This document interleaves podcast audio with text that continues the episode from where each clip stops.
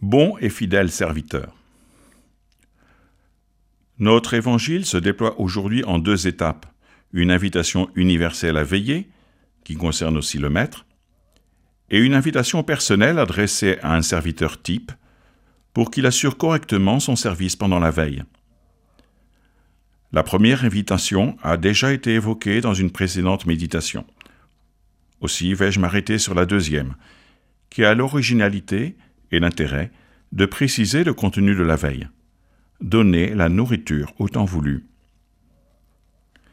Si le serviteur peut être établi à un moment donné sur tous les biens, c'est d'une part que le terme nourriture ne doit pas être compris dans un sens trop étroit, mais c'est aussi que ce serviteur est plus qu'un exécutant, chargé de mettre en place une bonne distribution.